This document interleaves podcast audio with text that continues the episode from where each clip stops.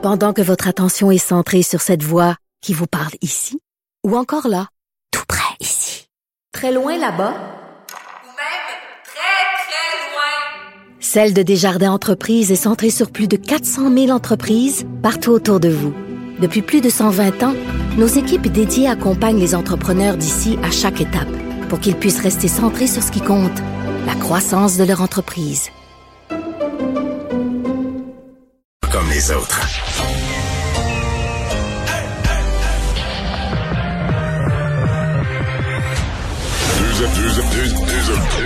Deux animateurs cohérents, deux visions différentes. Une seule émission, pas comme les autres. Mario Dumont et Vincent Dessureau. Cube, Cube Radio. Bonjour tout le monde, bienvenue, bienvenue euh, à Cube Radio, euh, bienvenue à notre retour euh, à la maison. On va passer les deux heures qui s'en viennent ensemble. En fait, on va se quitter pendant quelques minutes parce qu'on va se rendre à un point de presse de François Legault. Bonjour Vincent. Salut Mario. C'est pas mal le, le, le, le clou aujourd'hui là en termes de gestion de la pandémie. Peut-être même une des annonces c'est comme une annonce différente des autres. J'oserais dire une des plus délicates qu'on attend à 17 heures. Oui, faut quand même euh, remarquer, on remarque là, que les points de presse maintenant se déplacent vraiment en soirée parce qu'il y a plus, il y a, les gens sont davantage à la maison en soirée, comme plus de gens qui travaillent que pendant le, grand confinement. Et euh, faut dire que les codes d'écoute, je pense, sont assez bonnes. Hein? Il y a beaucoup de Québécois qui euh, qui, qui, qui ben, regardent les points de presse. 30 l'autre jour, là, il y avait, je pense, c'est 2,3 millions, là, hein? 1 point quelque chose, 1,3 à TVA, puis quand tu additionnais tous les postes qu'il diffusait, t'arrivais à 2,3 millions. C'est du monde. On a presque les gros points de presse du printemps, mais là, tout le monde était à la maison à rien faire. Là. On était proche du 3 millions, mais en haut de 2 millions, ça commence à être de l'écoute. Ça devient le, rendez-vous. Effectivement, ce soir, ça risque d'être très suivi parce qu'il y a quand même beaucoup de questions euh, euh, qui sont en suspens. parce qu'on arrive à minuit ce soir euh, à cette zone rouge, donc dans, dans, certaines régions du Québec. Alors, ça amène des restrictions. Et qu'est-ce que les policiers pourront faire de nouveau en termes de moyens d'action euh, on le saura aujourd'hui. Alors, faut dire qu'il y a un, un, bris un peu dans le protocole aujourd'hui parce que normalement le premier ministre et la vice-première ministre ne sont, on les a pas vus ensemble depuis le début de la pandémie. Euh, mais là, avec euh, les mesures de sécurité, on a mis des plexiglas entre les intervenants. Semble qu'on ait dit ben, que c'est assez sécuritaire pour pouvoir voir les deux. C'est la vice-première ministre, Madame Guilbeault, qui devrait arriver la première. Il y aura une bonne distance là entre tout le monde parce qu'on voudrait pas évidemment que les, les deux se retrouvent en en même temps. Et euh, là, il y a beaucoup de questions. Les contrôles routiers, est-ce qu'il va en avoir? Le port obligatoire du masque dans les manifestations, comment on va les, euh, les contenir? Euh, donc, les contraventions pour les rassemblements privés interdits. On sait que le premier ministre a dit qu'il allait pas avoir de policiers qui allaient rentrer sans mandat chez les gens. Mais tout ça, c'est de, ça amène de nombreuses questions. Là. Ouais. Euh, ouais. Et on le sait, c'est un c'est un sujet qui est délicat. Le fait de faire intervenir, c'est faire intervenir la police pour arrêter des, voleurs, des agresseurs, des violeurs, des bandits, euh, c'est un acquis.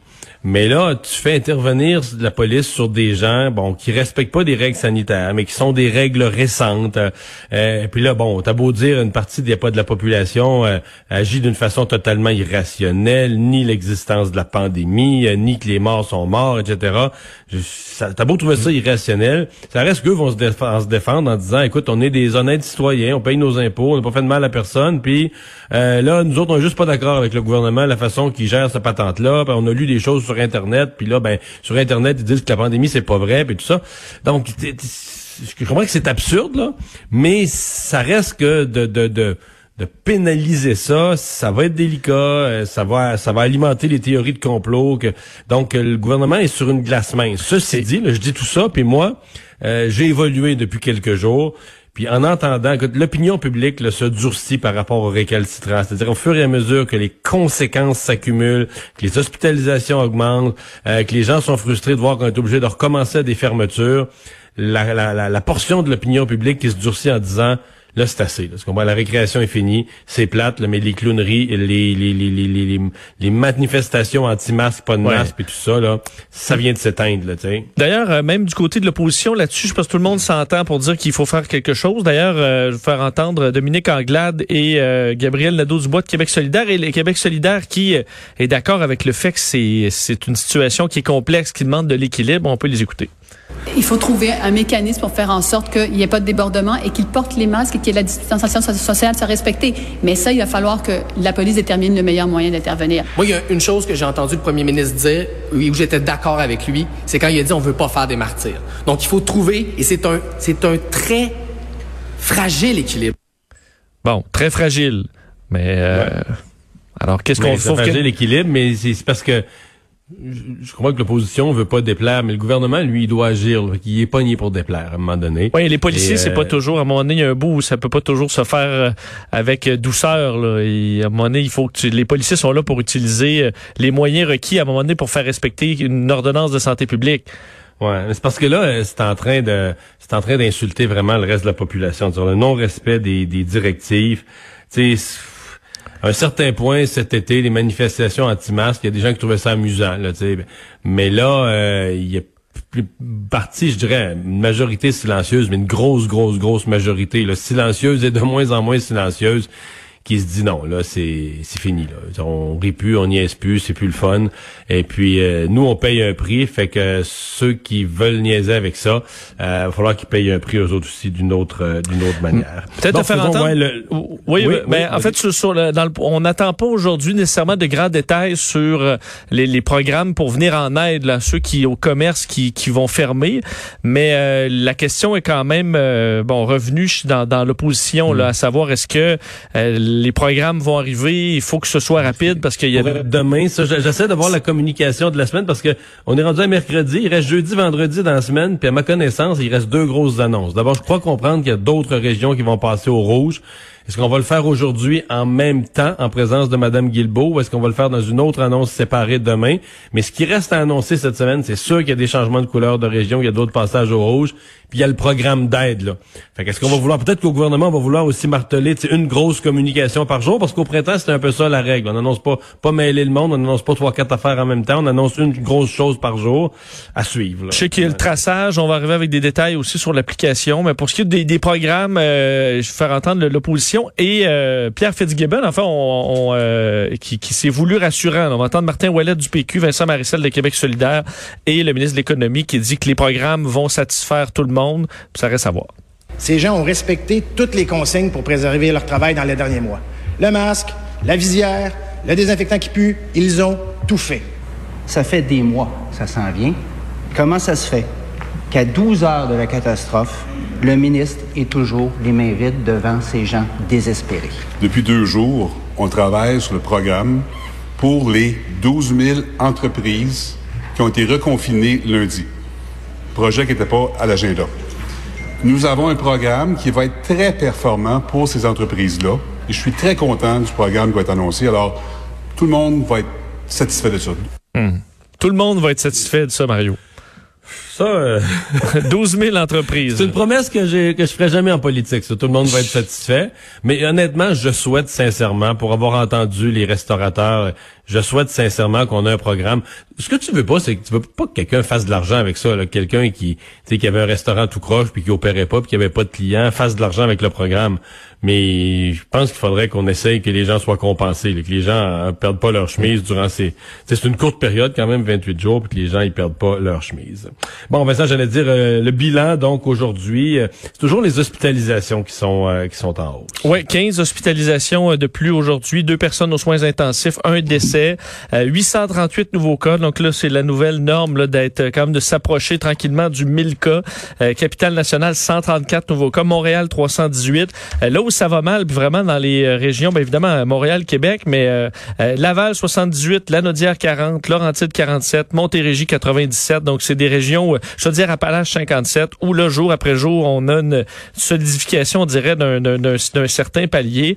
dans les meilleures nouvelles, Bas-Saint-Laurent, on dit qu'ils étaient sur le point de régler, eux, leur éclosion. On était à plus deux aujourd'hui. Alors, ça continue de, de, de, diminuer. Alors, ils auront peut-être repris le contrôle très bientôt. Tu sais qu'il y a des gens qui ont été déçus au Bas-Saint-Laurent parce que c'est vraiment une région qui s'était fixé l'objectif de revenir au vert. Et quand l'annonce du passage au rouge a été faite lundi soir, lundi à l'heure du mm. souper, on a mis tout le monde jaune. On a mis tout le, tous ceux qui étaient en vert, même les régions qui ont pas de cas, on a dit non, là, tout le Québec est en alerte, donc tout le monde est minimum jaune. Et bon, euh, d'autres sont passés au orange, etc. Fait que les gens du Bas-Saint-Laurent se sont rendus compte que le passage au vert, euh, peut-être, euh, ça va peut-être être le vert de, du sapin de Noël. C'est pas, Oui, mais on- pas mais un objectif disons- atteignable dans Ouais. l'immédiat. là. Ils vont se- peut-être euh, l'objectif zéro est quand même déjà un bon, un bon objectif, je pense. Ouais. Par contre, euh, tu vois, c'est le Bas-Saint-Laurent reprend le contrôle, mais là, c'est la Gaspésie qui l'échappe. Tu vois, dans le devoir, ce matin, faisait des calculs, là, des, des ratios par 100 000 de population, là, puis la baie des Chaleurs et la région. Si on, si on le ramène au prorata de la population, la baie des Chaleurs est la région au Québec euh, qui est la, la plus affectée. C'est. 9 cas aujourd'hui euh, au euh, Gaspésie et de la Madeleine. Gaspésie.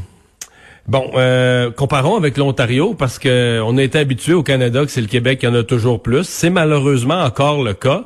Mais bon, l'évolution en Ontario est pas très bonne et les, les, les- les spécialistes là-bas qui se penchent sur la question sont pas très optimistes non plus. là. Effectivement, dans des euh, bon des, des le dévoilements aujourd'hui de nouvelles projections par les autorités de la santé publique qui parlent de possibles euh, 1000 cas par jour en Ontario, alors qu'on est autour entre 5 et 600, là, disons ces jours-ci, même des fois un peu moins.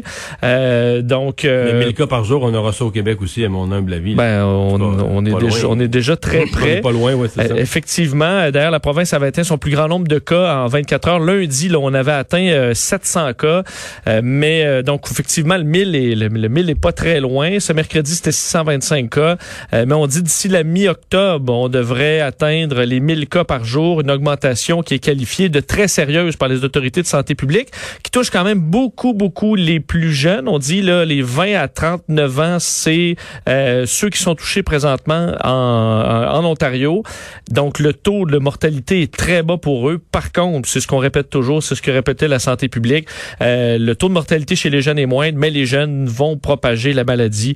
Et ce qui inquiète, c'est que ben, on touche à des populations plus euh, plus vulnérables. Pas de nouvelles restrictions pour l'instant, par contre, en, en Ontario, alors que euh, on y arrivera peut-être quand même. Là, mais on cherche à impliquer les gens pour le respect des euh, gestes barrières.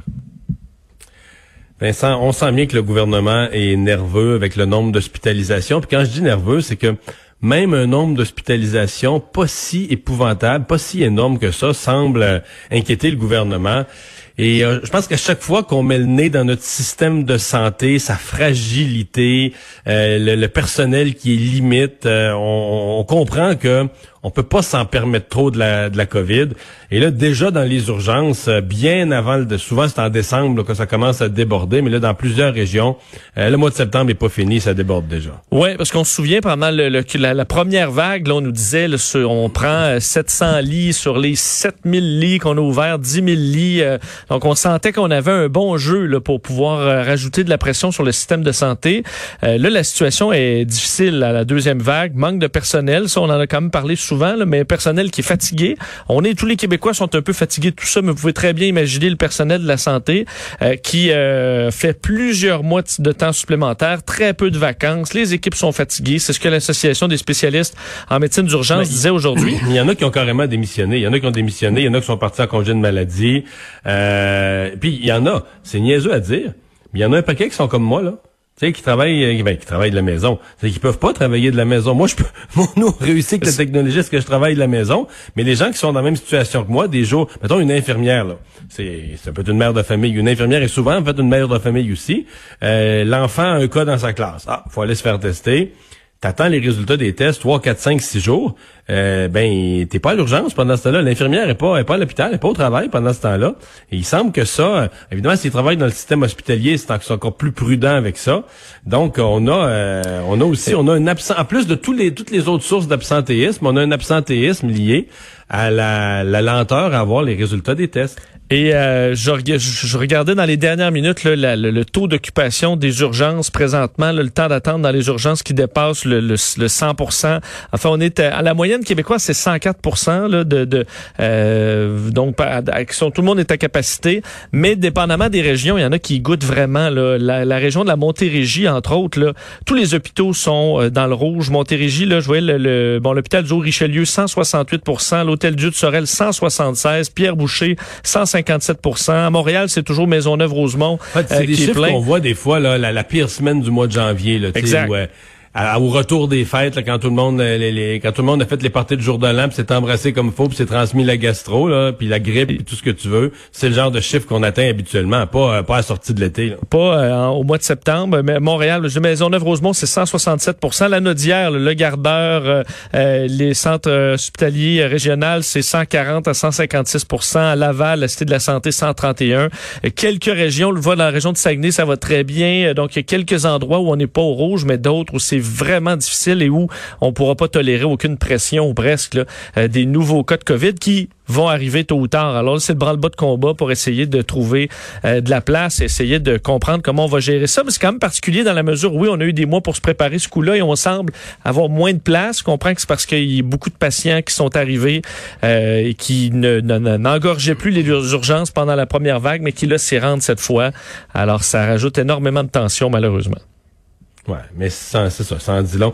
En dit long sur comment le système de santé est fragilisé par la première vague et pourrait pas, euh, pourrait pas résister à une, sais, une énorme vague où il arriverait des cas là, allant de, la- allant de l'urgence au, jusqu'aux soins intensifs, là, toutes les formes d'hospitalisation. On se retrouverait assez vite dans le dans le trouble. Euh, Vincent, euh, bon. euh, il y a de la colère dans le milieu culturel avec la fermeture des salles de spectacle en zone en zone rouge. Et là, il y a une espèce de débat. Il a eu cours aujourd'hui à l'Assemblée nationale et sur les réseaux sociaux et dans les médias. Euh, la question étant, est-ce que la ministre de la Culture, Nathalie Roy, avait avait fait une espèce de promesse là, au milieu culturel qu'il ne serait plus reconfiné. Oui, parce qu'on sait qu'il y a beaucoup de frustration dans le milieu culturel, évidemment, parce qu'ils disent, ben nous, les, les commerces sont ouverts, mais nous, on est en quelque sorte des commerces. On pourrait très bien, on a de la distanciation physique dans nos salles, alors pourquoi ne pas avoir été traité de la même façon? Il y a beaucoup de frustration, donc, et voilà qu'aujourd'hui, ça, ça venait en premier lieu d'Isabelle Mélenchon, porte-parole de l'opposition officielle en matière de culture, euh, qui disait que euh, Nathalie Roy av- aurait fait des promesses au milieu culturel, euh, disant qu'on allait avoir des mesures adaptées, qu'on allait utiliser, avoir que le port du masque dans les salles de spectacle, ça allait pouvoir se faire. Donc, dans une entrevue, je vous invite à écouter d'ailleurs à Cube Radio, euh, elle disait, la députée de Verdun, pas plus tard que la semaine dernière, le cabinet et le, ministère de la ministre Nathalie Roy rassuraient le milieu en disant qu'il ne serait pas touché. Je ne suis pas certaine que la ministre ait été mise dans le coup et ce ne serait pas la première fois qu'on voit que la ministre est absente de la table des décisions, malheureusement, alors qu'hier seulement, Nathalie Roy disait euh, que c'était euh, ça aurait été contradictoire de fermer euh, les salles, les, les- de, de garder ouvert les salles et les théâtres parce qu'on demande aux gens euh, de ne pas se réunir alors que ça n'aurait pas fait de sens de le faire. Alors que dans, dans le milieu culturel, entre autres, on voyait la porte-parole de Québec solidaire, Ruba Gazal, qui disait que le milieu culturel n'avait pas causé d'éclosion majeure selon la santé publique. Alors, ce qui est deux discours, est-ce qu'elle est dans le lot ça, de c'est- Nathalie oui, mais Roy? Ça, ça n'a pas rapport, là, hein. Dans le sens que ce que Ruba Gazal dit, le gouvernement dit la même chose. là. Elle a, a fait comme si elle sortait. Il n'est pas question d'éclosion. On peut pas dire qu'on est tous d'accord avec la fermeture, mais ce n'est pas une question d'éclosion. Comme pour les restaurants, ce n'est pas une question d'éclosion. C'est une question de socialisation. C'est une question de ne pas mettre euh, des gens qui sortent pour une activité non essentielle dans une même salle. C'est c'est c'est c'est juste ça. Euh, mais là, je faisais la liste là, de, de Québec solidaire, sont contre l'application complètement, euh, sont contre euh, ce que je comprends, la plupart des, des fermetures sont. Euh, il va falloir à un moment donné qu'ils nous disent eux euh, comment ils. Comment, qu'est-ce qu'il comment ils- ferait, là? Qu'est-ce qu'ils feraient là? Ils fermeraient rien euh, Ils feraient autre chose euh, Ou ils fermeraient des choses qu'on n'a pas nommées Ils fermeraient plus le sport euh, Mais Les mines, une chose- les mines, Mario? Ouais, ils fermeraient des mines. OK. Ouais. c'est un lieu de contamination terrible. Non, mais peut-être c'est ça. peut-être- Tu ris, mais peut-être qu'ils fermeraient les entreprises. Peut-être que eux, pour eux, c'est plus important. Mais il faudrait qu'ils nous le disent parce que tu peux pas te dire, tu peux pas être euh, du bon côté des choses. C'est-à-dire d'être du côté là, des des gens qui, qui, veulent les mesures sanitaires, puis un combat responsable. Dire, de tenir un langage général sur un combat responsable contre la COVID, mais prise individuellement, T'es jamais du bord du- de, de la fermeture. T'es toujours du bord des gens qui sont victimes. Donc, tu vas chercher les votes. T'essaies d'aller chercher globalement les votes des gens qui sont pour plus de mesures. Mais individuellement, tu- bon, les, les restaurateurs, Vincent, les restaurateurs, on va les mettre de notre bord. On va dire que c'est ça, là, les restaurants qui ferment. Euh, les salles, de, les- le milieu culturel, on va les mettre de Ouais. notre bord. On va dire que c'est ça. Si tu ouvres les restaurants, il faut que tu sois capable de donner une alternative sur toi. Qu'est-ce que tu fermes en échange ou combien de morts tu, tu, tu tolères de plus, là? Ben c'est ça, là, tu sais, où tu dis que c'est pas, c'est pas la bonne façon de gérer la pandémie, puis tu as une autre stratégie, mais à ce moment-là, ce serait intéressant de la partager avec l'ensemble de la... T'as une stratégie vraiment alternative, ce serait intéressant de la partager avec l'ensemble de la population, là. Euh, Parce que le gouvernement a des choix impossibles à faire, puis il y a pas de, Voilà. il y a de- dans lequel il n'y a aucune bonne réponse. Fait que c'est sûr que c'est un terrain de jeu pour l'opposition, mais euh, bon, Mais ça fait qu'ils n'ont pas à se Dans le milieu hein. culturel, je comprends que là, c'est il y a une forme de une forme de désespoir et euh, bon, euh, c'est une euh, donc pour la ministre Nathalie Roy, là, ça s'appelle une mauvaise semaine à, à passer. Euh, puis, puis à la question, est-ce qu'elle a été consultée? Elle pourrait être consultée pour un programme de compensation, oui. Mais ce sont des décisions tellement graves. C'est sûr que t'attends pas. Est-ce que toi, t'es premier ministre, est-ce que t'attends l'accord de la ministre de la Culture pour qu'elle te dise, ah oui, moi, elle sera jamais d'accord? Elle va toujours, elle va toujours, et elle va faire, elle va toujours défendre son milieu. Donc, si t'es pour fermer, euh, si t'es pour fermer les, les, les, les milieux culturels, là, ben, tu peux pas attendre euh, que la ministre de la Culture soit d'accord. Là, t'es premier ministre, tu tranches, puis c'est tout. Puis après ça, tu dis à la ministre de la Culture, ben fais ta job. Là, Cons- consulte le milieu, évalue les pertes, puis on va voir comment on peut les compenser, puis les aider, puis éviter des Trouve un bon des programme pour les sauver. là. Ben oui, parce que tu peux pas, tu peux pas demander à tout un chacun. En fait, tu peux pas faire un référendum auprès des restaurateurs euh, qui va durer six mois pour savoir, on va dire après après une campagne pour savoir est-ce qu'on veut vous fermer. C'est, des décisions brutales, lourdes de portée que tu prends dans des situations d'urgence. Et euh, est-ce que tout le monde est consulté? Puis est-ce que, tu est-ce qu'il y a une commission? Quand je vois l'opposition, je comprends qu'ils demandent de la transparence puis des documents de la santé publique, mais tu sais, t'auras pas de rapport là, t'auras pas de rapport d'une commission d'enquête de, de, de 350 pages. Là, avec des analyses. C'est une crise là, qui, gît- qui se vit euh, au jour le jour, à la semaine. Le nombre de cas augmente. euh, bing bang, tu dois prendre des décisions. Donc euh, c'est pas, il y a pas de, il y a pas de rapport d'experts euh, qui rendent la discussion indiscutable. Le genre de décision. Euh, à un moment donné, le gouvernement il est élu pour gouverner, puis il tranche, puis il prend les, les, les positions euh, difficiles. Euh, Peut-être juste te dire, euh, nouvelle euh, fait, qui, qui vient de tomber, notre collègue Taïb Moella du Journal de Québec, il y a eu un suspect arrêté dans le dossier de Régis Labaume, là, des menaces, Oh. un suspect de 41 ans arrêté en fin de matinée à Québec. Donc, dans ce dossier-là, on sait qu'il y avait eu une vague d'insultes et également de menaces envers le maire Régis Labaume qui avait décidé de porter plainte. Alors, euh, le porte-parole de la police de Québec qui dit l'a arrêté pour harcèlement criminel. Alors, euh, il a été arrêté, interrogé, ensuite libéré sous promesse de comparaître. Alors, on verra la suite. Puis il a dit que c'était juste une façon de parler, puis c'était juste une joke. Bon, donc- Tu lis dans mes pensées, on verra. Ouais, on tellement, c'est tellement absurde. Euh, bon, euh, deux, euh, deux retours, deux revenants là, au Parlement fédéral. Oui, euh, Yves-François Blanchette et euh, Erin O'Toole étaient de retour alors que les deux, on sait, avaient testé positif à la COVID-19. Euh, les deux s'en sont bien tirés. D'ailleurs, ils l'ont dit, les deux aujourd'hui, qu'ils se sentaient bien. Euh, D'ailleurs, Yves-François Blanchette disait avoir fait par- partie des, des chanceux là, pour qui euh, ça s'est ça s'est bien passé, mais que ce n'est pas le cas pour tout le monde et que, bon, tout ça est un rappel, évidemment, des mesures à prendre pour éviter euh, le bon euh, la, transmission du virus. Alors, ils étaient de retour. D'ailleurs, peut-être faire entendre un petit échange, parce que M. Blanchet était quand même en forme, je pense, malgré euh, son sa, période d'isolement, a questionné Justin Trudeau sur les bon la santé. là. Est-ce que Justin Trudeau respecte le mandat des provinces de gérer la santé? Je vous fais entendre M. Blanchet. Quelle que soit la question qu'on pose au premier ministre, il répond avec un chiffre. Mais le chiffre avec lequel il répond, c'est notre argent. Est-ce que le premier ministre peut nous dire combien de médecins sur la liste de paye du fédéral traitent directement des Canadiens et des Québécois? Combien d'infirmières sur la liste de paye du fédéral traitent directement des Canadiens et des Québécois? Combien d'hôpitaux sur le, dans la juridiction fédérale traitent directement des Canadiens et des Québécois pour le fun? Alors, Premier ministre, Monsieur le Président, on respecte la juridiction des provinces en matière de santé, mais il y a des enjeux de santé et des juridictions qui sont fédérales en santé, c'est-à-dire de livrer des services médicaux aux Autochtones et aux, euh, militaires. Bon, alors, il expliquait qu'avec cette expertise là, auprès des Autochtones et des militaires, ben, ça avait permis d'envoyer les militaires dans les CHSLD, euh, Mario, et... euh, Et donc, c'est ça qui justifierait une intrusion du fédéral pour fixer des normes nationales pour euh, l'ensemble des, résidences pour aînés. Ouais, je pense pas qu'elle va passer celle-là avec, euh, avec François Legault. Merci, Vincent. Merci.